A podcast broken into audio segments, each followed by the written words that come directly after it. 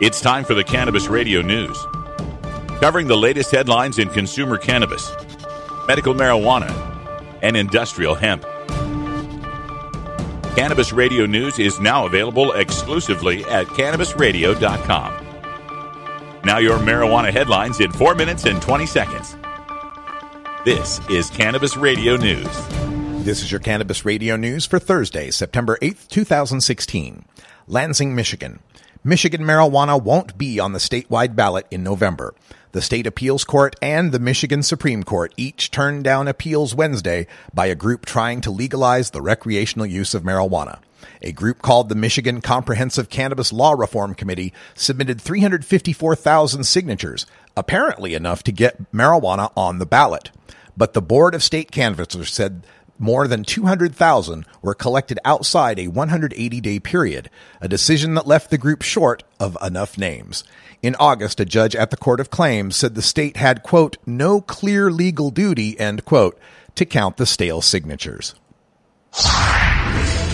Lansing, Michigan.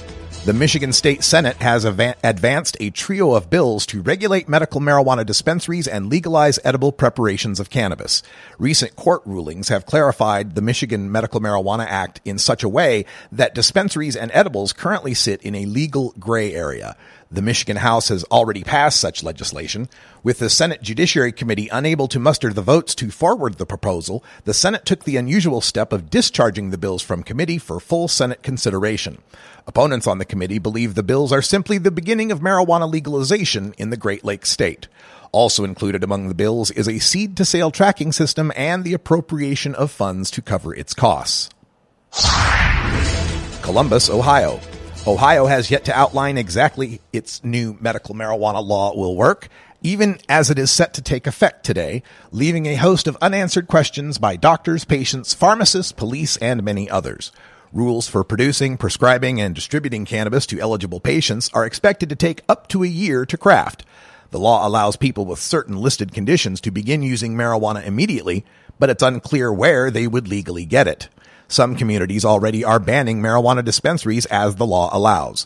The clash between Ohio's law and a federal prohibition prevents banks from handling marijuana related cash and complicates matters for some officials, including those who work in law enforcement and at airports.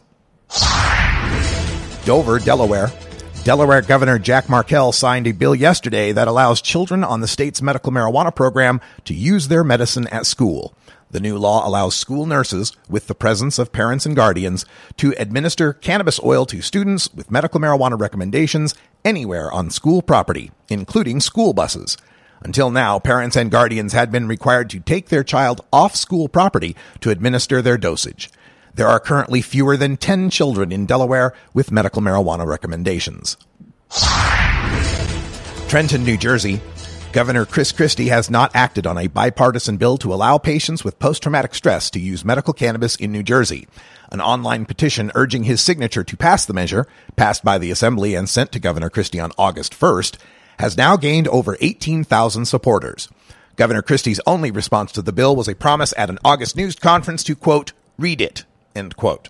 As of Wednesday, the governor's spokesman, Brian Murray, emailed Philly.com saying, quote, we will not comment until we have finished our review, end quote. Governor Christie is an ardent opponent of marijuana reform, famously declaring that marijuana liberalization, whether medical or recreational, will not occur, quote, on my watch, end quote.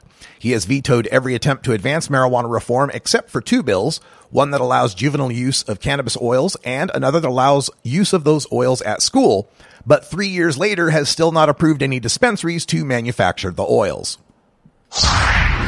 Los Angeles, California.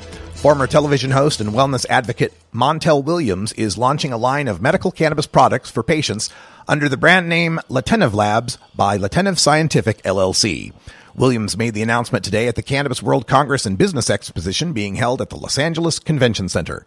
Williams, an award-winning media personality, decorated former naval officer, entrepreneur, and wellness advocate, was diagnosed with multiple sclerosis in 1999 and has used cannabis products as a medication to manage the disease symptoms.